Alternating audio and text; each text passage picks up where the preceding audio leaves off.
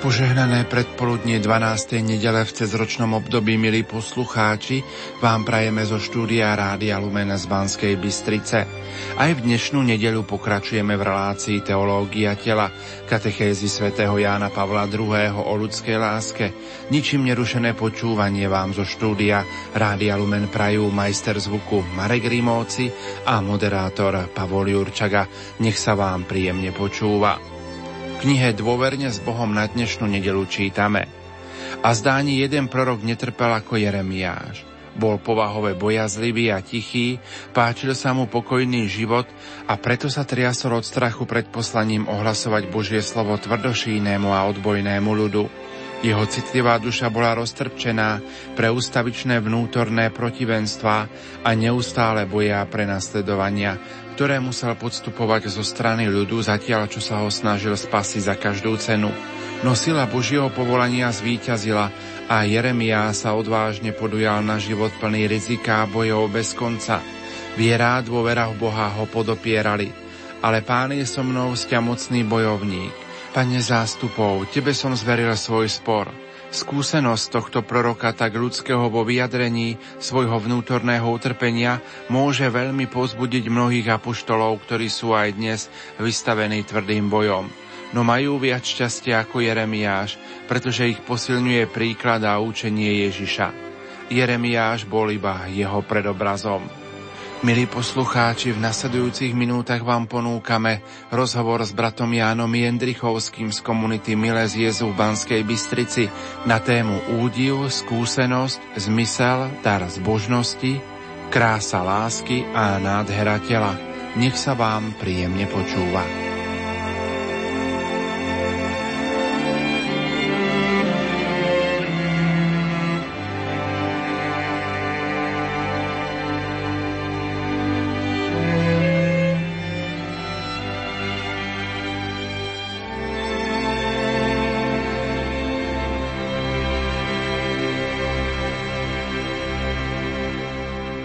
V našom cykle v relácii o teológii tela hovoril rektor kňazského seminára v Košiciach otec Štefan Novotný o žiadostivosti, o diele vykúpenia a o čistote a živote podľa Božieho plánu. Žiadostivosť sa objavila ako následok prvotného hriechu. Môžeš nám priblížiť, ako žiadostivosť narúša ten pôvodný Boží plán s láskou? Začneme v raji. Vieme už z predchádzajúcich relácií, že Adam a Eva v raji žili v úplnej jednote, a to ako aj sami so sebou, so svojím telom. Ich vzťah jeden k druhému, muž k žene, bol krásny a harmonický a žili aj v jednote vo vzťahu s Bohom.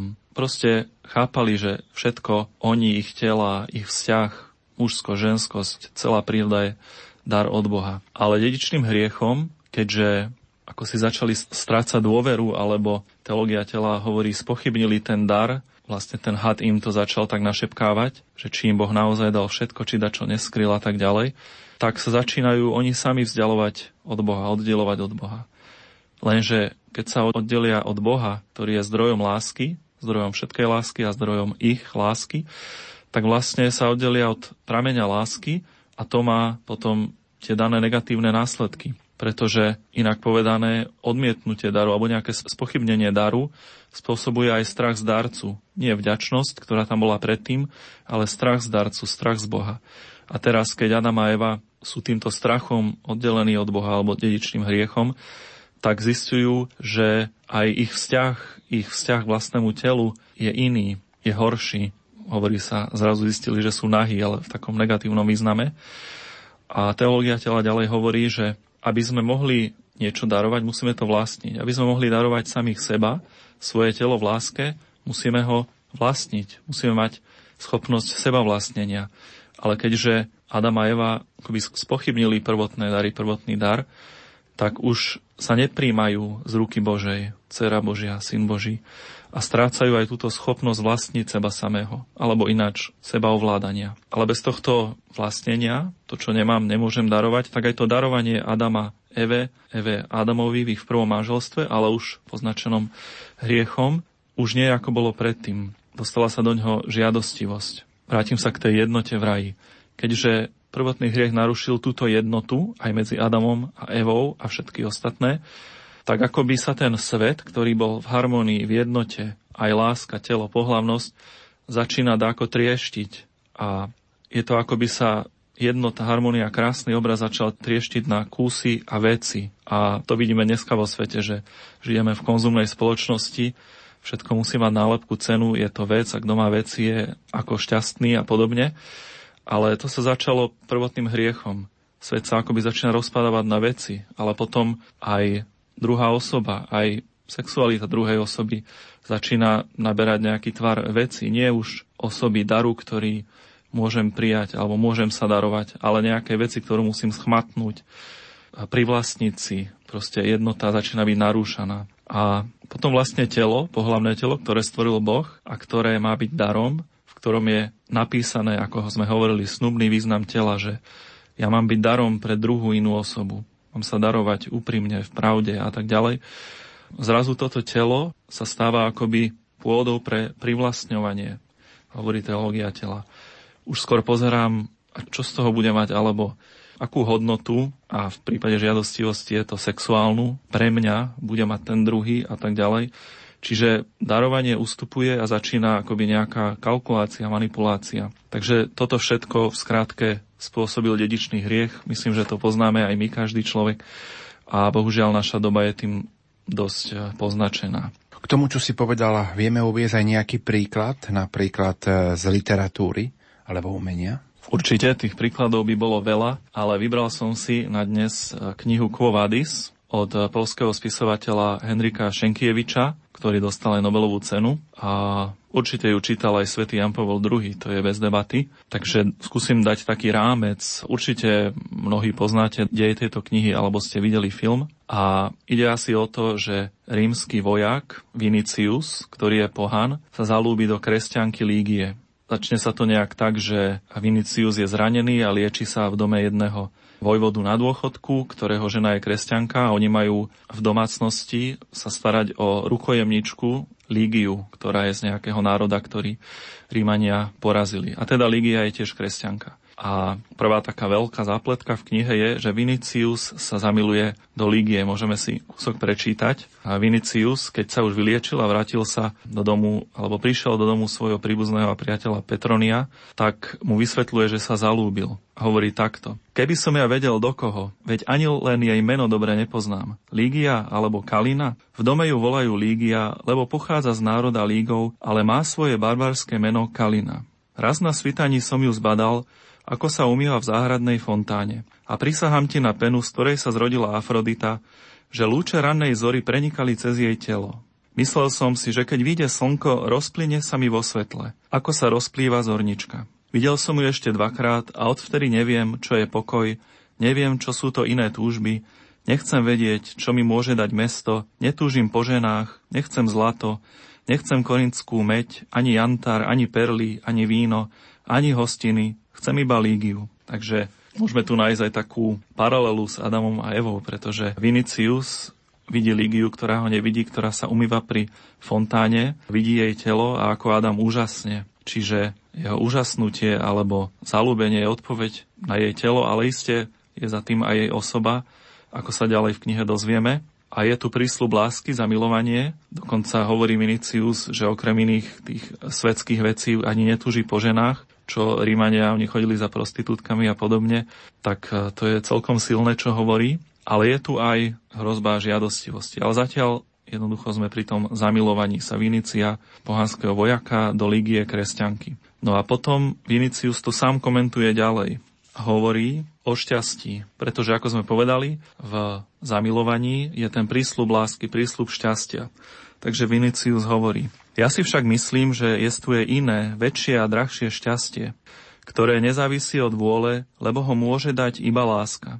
Také šťastie hľadajú aj bohovia, nuž aj ja, Lígia, ktorý som ešte nepoznal lásku, beriem si z nich príklad a tiež hľadám tú, čo by mi chcela dať šťastie. Takže to zamilovanie, sme spomínali paralela Adama a Eva, tak vlastne budzuje dobré vlastnosti vo Viniciovi. Dokonca hovorí, ešte som nepoznal lásku, hoci asi poznal ženy, a verí, že, že šťastie, že láska je dar, pretože hovorí, hľadám tú, ktorá by mi chcela dať šťastie.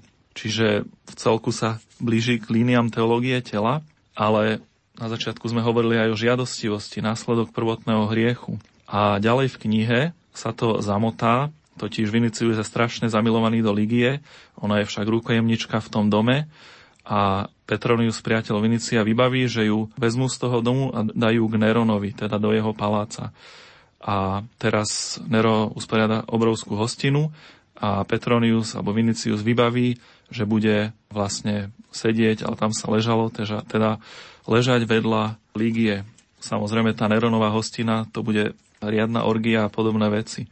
Takže teraz Vinicius leží vedľa Ligie, ktorá sa najskôr potešila, že v tom nekresťanskom prostredí, hýrivom a neviem akom, vidí známeho, vidí niekoho, koho stretla, a mladého muža Vinicia, a on jej hovorí, ale už je pripitý. A hovorí jej: videl som ťa v Aulovom dome pri fontáne a hneď som sa do teba zalúbil. Bolo to na úsvite a ty si sa nazdávala, že sa nik nedíva, ale ja som ťa videl. A dosiaľ ťa vidím takú, hoci ťa zahalujú šaty. Zhoď tie šaty tak, ako Krispinila. To bola nejaká asi zvrhlá Rímanka. A teraz je, čo cíti Ligia. V sluchách i v rukách jej búšil silný puls. Zaplavil ju pocit, že letí do voľajakej priepasti a ten Vinicius, ktorý sa jej pred chvíľou zdal taký blízky a šlachetný, ju teraz už nechráni, ale sťahuje ju do nej. Bolo jej to lúto. Opäť sa začala bať aj hostiny, aj jeho, aj seba. Akýsi hlas sa ešte ozýval v jej duši: Ligia, zachráň sa. Ale súčasne jej čosi našepkávalo, že už je neskoro, lebo koho ovial taký plameň, kto všetko to, čo sa na tej hostine dialo, videl, ten už je beznádejne stratený. Takže Vinicius, ktorý je ešte pohán, tak ho chytila žiadostivosť riadne a Ligia ju tiež cíti. Ona cíti zároveň aj krásne zamilovanie, ale zrazu vidí, že Vinicius sa mení. To je práve ako žiadostivosť narúša lásku a je s tým problém. Kde a ako sa začína obnova pôvodného Božieho plánu s ľudskou láskou? Kde sa s ním stretneme? Kde znovu nájdeme schopnosť žasnúť, hľadať a vidieť v našich skúsenostiach zmysel? Odpoveď si rozdelíme a najskôr skúsime objektívne, kde sa začína obnova pôvodného Božieho plánu s ľudskou láskou. A odpoveď je pekná, začína sa už v raji. Pretože keď poznáme verš Genesis tri pätnásť, ktorý hovorí: nepriateľstvo ustanovuje medzi tebou a ženou, medzi tvojim potomstvom a jej potomstvom, ono ti rozšliape hlavu a ty mu zraníš petu. Čo je vlastne to prvé protoevanjelium o Spasiteľovi, o Ježišovi Kristovi. Takže môžeme povedať, že tá obnova Božieho plánu s ľudskou láskou sa naplno zjavuje a prichádza k nám v živote, smrti a zmŕtvychstaní Ježiša Krista. V teológii tela, keď už ho skúmame bližšie, tak sa hovorí o vykúpení srdca. Ale keď sa vrátime do raja, tak Adamova cesta za hľadaním identity sa začína údivom, úžasom. Je úžasnutý z raja, zo celého stvorenia. Chápe, že to je dar. Keď vidí Evu, tak chápe, že ten dar je z lásky, že je to Boží dar. Vidí tú jednotu, o ktorej sme hovorili. A teraz my tiež hľadáme, sme na tom síce už horšie, po páde, lebo už sme poznačení hriechom, žiadostivosťou. A čo nám teda pomôže? No opäť nám pomôže údiv, úžas. A ten úžas je z nového zjavenia práve z osoby Ježiša Krista, pretože on zjavuje lásku Boha. On sľubuje, ponúka vykúpenie srdca, keď príjmeme jeho aj výzvu, aj ponuku priateľstva a budeme počúvať jeho učenie a aj sa snažiť, tak on obnovuje ten pôvodný Boží plán s ľudskou láskou v spoločnosti aj v každom jednom človeku, ktorý začal potom túžiť. Dokonca keď Ježiš hovorí známy verš ostrý, Matúš päť dvadsaťosem, každý, kto na ženu hľadí žiadostivo, už s ňou cudzoložil vo svojom srdci, tak nemyslí len výčitku, ale myslí takú výzvu, že to obnovenie lásky, že musí ísť cez srdce, musí začať v srdci. Aj tá schopnosť žasnúť, vidieť význam, nielen povrch, musí začať v srdci, čiže je to také aj pozvanie. No a keď skúsime druhú časť odpovede, takú subjektívnu, tak je to každý jeden človek, ktorý sa začne pýtať: kto som? Má môj život zmysel? Nájdem lásku? Nájdem šťastie? A už tieto otázky, nájdem lásku, vlastne znamenajú, že tuším, že ten pôvodný Boží plán s láskou existuje. Často sa začne človek pýtať, až keď akým spôsobom zhavaruje, keď mu vzťah nevíde, keď niekoho zraní, on je zranený, keď možno už má pokušenie nejak zavrhnúť lásku. A ja som skúsil, jak som vedel, a nevyšlo to, och, a tak.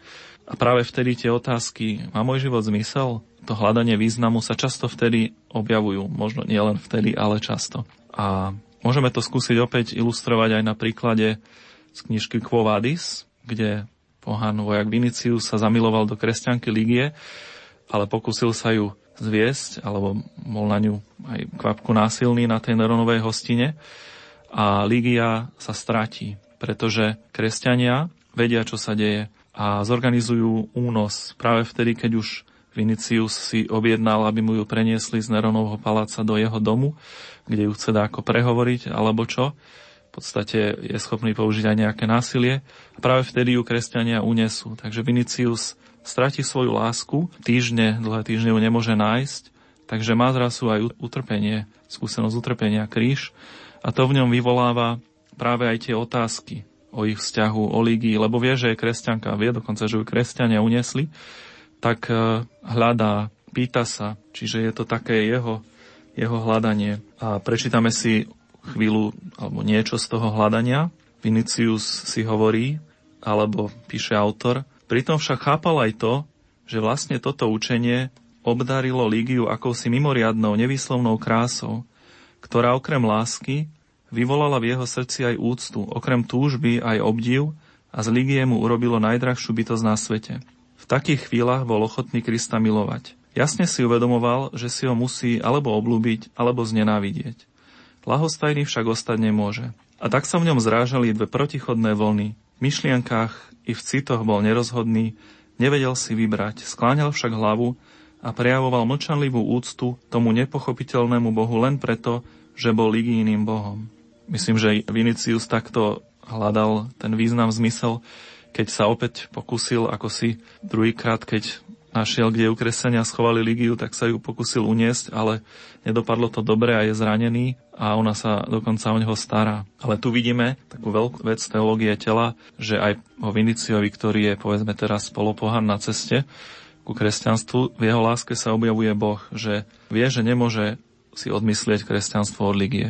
Sám akoby vie, že musí to rozhodnutie urobiť, ale tam už je vlastne aj milosť Božia, aj to vykupovanie srdca, síce je to v bolesti alebo aj v nejakom trápení. A môžeme sa pozrieť, ako to pokračuje, že Vinicius, ktorý bol ochotný Ligiu uniesť alebo si ju proste objednať od Nerona do svojho domu, tak ju začína objavovať, skutočne objavovať, nielen telo alebo krásu vonkajšiu, hoci určite ten náznak videl hneď na začiatku, ale aj hĺbku, osobu, dušu, slobodný dar. Všetko to, čo tak s radosťou rozoberáme v teológii tela. Takže Vinicius a zrazu pochopil, že mu nebude stačiť mať ju v dome, ani násilím ju strhnúť do náručia, že jeho ľúbosť chce už čosi viac, jej súhlas, jej lásku, jej dušu. Požehnaná bude táto strecha, ak ona dobrovoľne vstúpi pod ňu.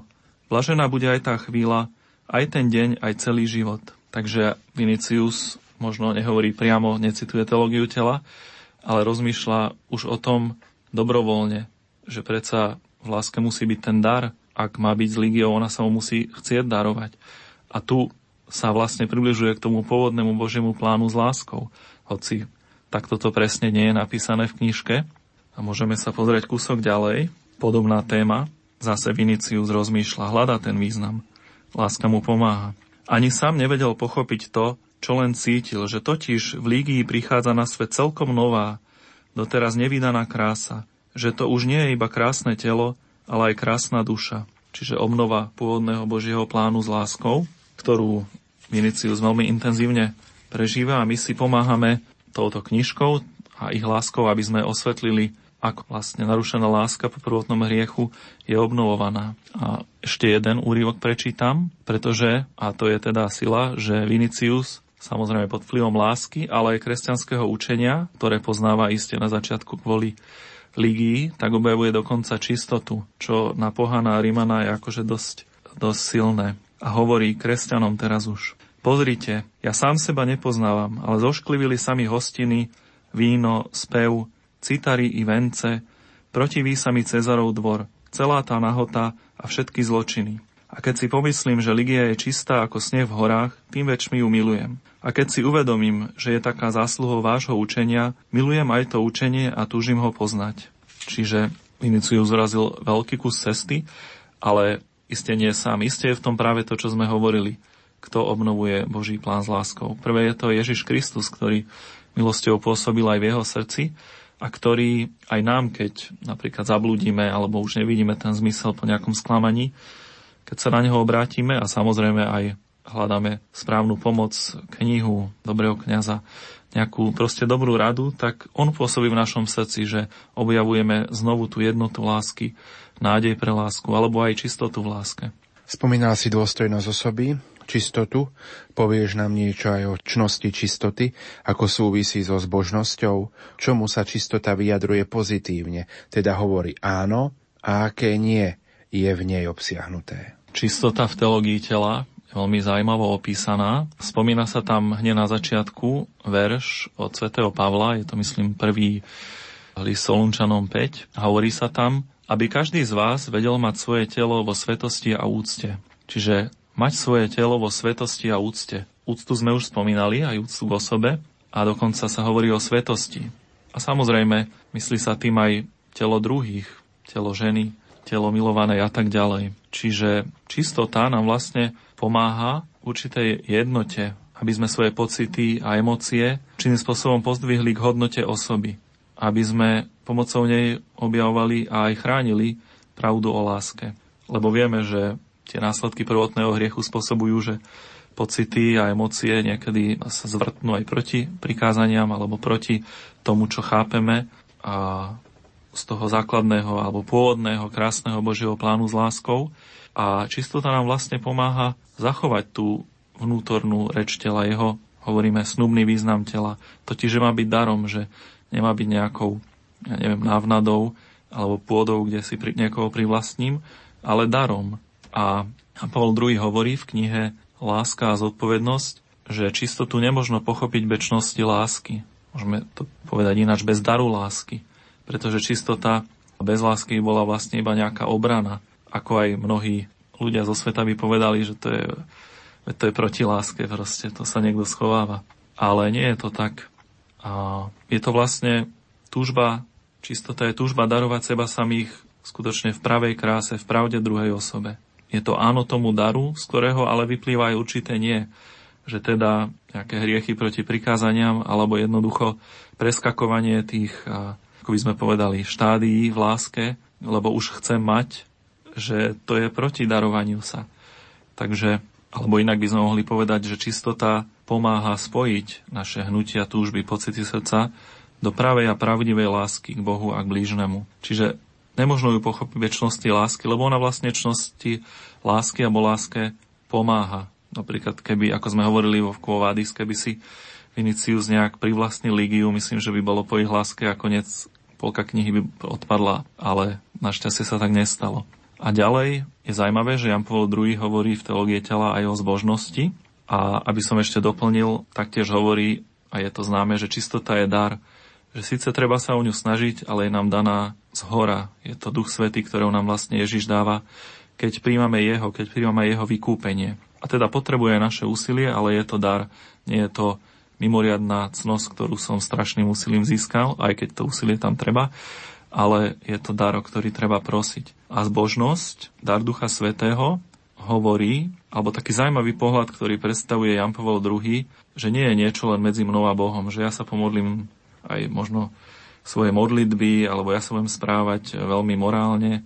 Samozrejme, to je dobré, o to sa treba snažiť a modliť, ale tá zbožnosť nie je len to medzi mnou a Bohom, ale Jan Pavol druhý veľmi originálne hovorí, je to vedomie Božej prítomnosti v ľudskej láske, vo vzťahoch. Boh, ktorý je láska, udržiava lásku v našich vzťahoch medzi mužom a ženou, medzi rodičmi a deťmi.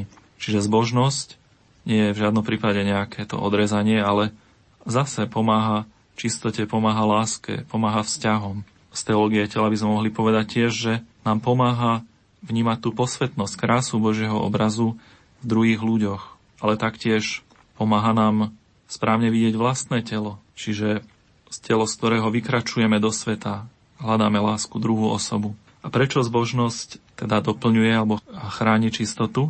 Lebo vieme, že telo je chrám z kresťanstva, telo je chrám, ale chrám si vyžaduje úctu. Takže to priamo tak poukazuje na zbožnosť, úcta, zbožnosť. A samozrejme zbožnosť zase potrebuje pokoru. Takže hovorili sme o čistote, o zbožnosti a tá pokora je aj v tom, že nebudem absolutizovať svoje pocity. Ja to tak cítim, preto je to láska, hoci je to proti prikázaniam, ale ja to tak cítim. A takisto tá pokora je určité odmietnutie strachu z veľkosti lásky. Že takto to má byť. Ako apoštoli hovorili, no není lepšie neženiť sa potom. Ale práve pokora so zbožnosťou a čistotou nám udržuje ten obraz lásky, hoci môže byť pre nás ešte veľkým cieľom na ceste. To je úplne v poriadku, ale je to cesta s Ježišom. Práve tam príjmame to vykúpenie srdca. Čiže, keby sme to zhrnuli, tak čistota je áno, je to áno daru lásky Ježiša Krista. Je to áno k úcte k svojmu vlastnému telu. Je to áno aj k veľkosti lásky a každému človeku, ale aj k tej túžbe, ktorú máme v sebe úprimne celý sa darovať. Silne v láske. No a z toho áno vyplývajú nejaké nie. A to nie je určite nie nejakému umenšovaniu lásky v úvozovkách nás na svoj obraz, že veď nám stačí to, čo nám je, nám dobre. Otázka dokedy. Keď vzťah nie je skutočne hlboký, keď tá láska sa vzdialila od Božieho plánu, tak je tam zo života poznáme tá otázka dokedy. A je to aj nie žiadostivosti, ktorá vlastne akoby orezáva, redukuje telo a druhého človeka na objekt či nástroj rozkoše. Čiže máme veľmi krásnu vec, lásku, čistotu, ale máme aj tú zradu, nejakú žiadostivosť a čistota hovorí veľké áno a vyplývajú z neho aj určité nie. Skúsime si to ilustrovať opäť z kníh Quo Vadis. Vinicius, ktorý bol pohanom, sa aj tou, povedzme, ťažkou cestou, keď hľadal stratenú Ligiu, aj očistil, aj pomaly stal kresťanom. A teraz už medzi kresťanmi, tam sa píše svätý Peter, tam bol svätý Pavol, tak oni žehnajú ich láske, sú zasnúbení. A teraz kniha píše: v tej chvíli sa obaja cítili nesmierne šťastní. Pochopili totiž, že okrem lásky ich spája ešte aj akási iná sila, príťažlivá, neprekonateľná, a pod jej vplyvom sa ich hlubo zmení na niečo pevné, čo nepodlieha zmenám, sklamaniu, zrade, báni smrti. Vinicius pritom cítil, že tá láska je nielen čistá a hlboká, ale celkom nová, taká, akú svet dosiaľ nepoznal, ani nemohol poznať. V jeho srdci ju tvorilo všetko. Aj Ligia, aj Kristovo učenie, aj svetlo mesiaca, aj spiace ticho v Cyprusoch, aj pokojná noc. Takže celý vesmír akoby ňou bol preplnený. Čiže za pomoci lásky, aj Krista, Vinicius objavuje tú jednotu, o ktorej sme hovorili na začiatok. Tú, ktorú narušuje prvotný hriech, tú, ktorú narušuje potom vo vzťahu žiadostivosť. A tú prítomnosť Boha v ľudskej láske, to je velikánska téma v teológii tela. Je krásne, že si ju môžeme aj z tohto románu ilustrovať. Takže na záver prečítam, ako hovorí ďalej Vinicius. Skôr ako sa moje oči otvorili svetlu, bol by som vedel pre Ligiu podpaliť aj vlastný dom. Teraz ti však hovorím, nie, nemiloval som ju, milovať ma naučil až Kristus. Čiže zase krásne ilustrované prítomnosť Boha v ľudskej láske a dúfam, že sa v nejakom ďalšom pokračovaní bude môcť vrátiť aj ku Quo Vadis, lebo naozaj sa tým teológia tela dá krásne ilustrovať a tejto téme sa ešte budeme ďalej venovať.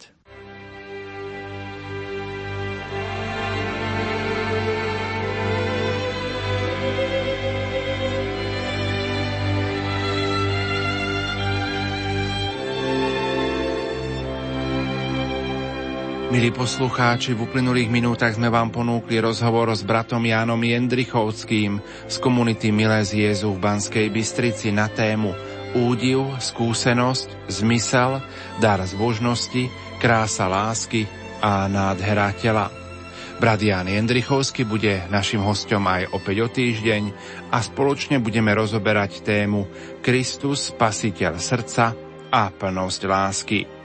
Požehnanú dvanástu nedeľu v cezročnom období vám zo štúdia Rádia Lumen prajú majster zvuku